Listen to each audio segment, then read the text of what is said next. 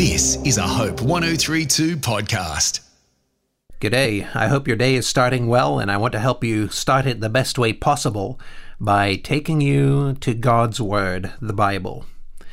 Do you know that God wants to have input into your life? He doesn't want you to just sort of go through your day reacting to the circumstances that come and making it through to the end of the day and collapsing in front of your TV for a while and then going to bed. No. He wants your life to be full of meaning and purpose, and He wants to speak into your life and communicate His purpose for you and what He's wanting to do in you and through you in the lives of other people. Your occupation is not your purpose in life. Your purpose in life is to know and love God and then to be used by God in what He is doing in this world, blessing the people around you. Well, let's open the Bible and let's look at our theme for this week escape from emptiness. So often we find emptiness creeping into our lives and this sense of loneliness and that things are not right in our lives. We're looking this week at Jesus' encounter with the woman at the well, this Samaritan woman. Jews and Samaritans had racial tension between them. In fact, Jews didn't even like to be in Samaria. But Jesus had gone to Samaria and engaged in conversation with this woman who had come to draw water at the well. And in engaging in conversation with her, he unearthed this sense of emptiness in her life and offered to meet it. We read the passage yesterday, but I want to read just a portion of it with you again today, starting in verse 13. Jesus answered and said to the woman, Everyone who drinks of this water shall thirst again. But whoever drinks of the water that I shall give him shall never thirst. But the water that I shall give him shall become in him a well of water springing up to eternal life. You see the picture? It's not just that you'll go and get water from somewhere, but right in your own heart and life, through the presence of God, will be this spring of water just constantly filling up and overflowing from your life. The woman said to him, Sir, give me this water, so I will not be thirsty, nor come all the way here to draw. And he said to her, Go call your husband and come here. The woman answered and said, I have no husband. And Jesus said to her, You've well said, I have no husband, for you've had five husbands, and the one whom you now have is not your husband.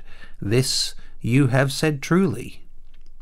We saw yesterday that this woman had been searching for means to fill up her emptiness through wrong relationships with men and going from one relationship to another, thinking she'll find the love that she needs. And Jesus is saying to her, You're not going to find that anywhere else unless you come to me for living water.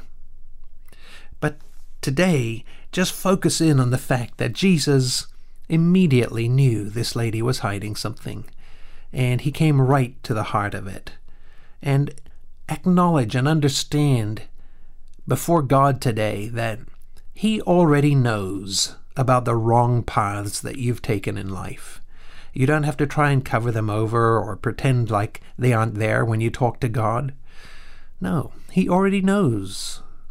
This woman was obviously hesitant to admit to Jesus the path of empty relationships that she had been on. But Jesus knew that that woman would have to openly face her wrong thinking if she wanted to receive his living water, his real fulfillment and satisfaction of life. And so he took the conversation directly to her sin.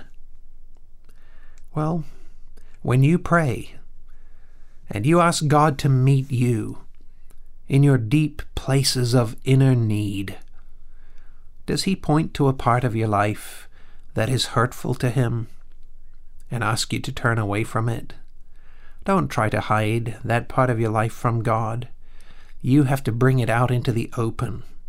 You have to talk to God about it, and you have to leave it behind and allow God alone to satisfy you. I'm John North. This is a Hope 1032 production. Thanks for listening. The God of the Bible is a talking God. All throughout Scripture, God is seen talking to people, first to the prophets, then most fully in Jesus, and today through His Holy Spirit.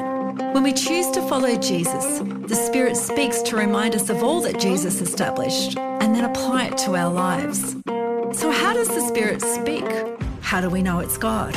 And what happens afterwards? I'm Tania Harris of God Conversations. Join me as I explore what the Spirit is saying to us today. Everyday God Conversations will encourage you each week to learn from the God Conversations of Scripture, the ultimate God conversation in Jesus, and how to hear the Holy Spirit for yourself.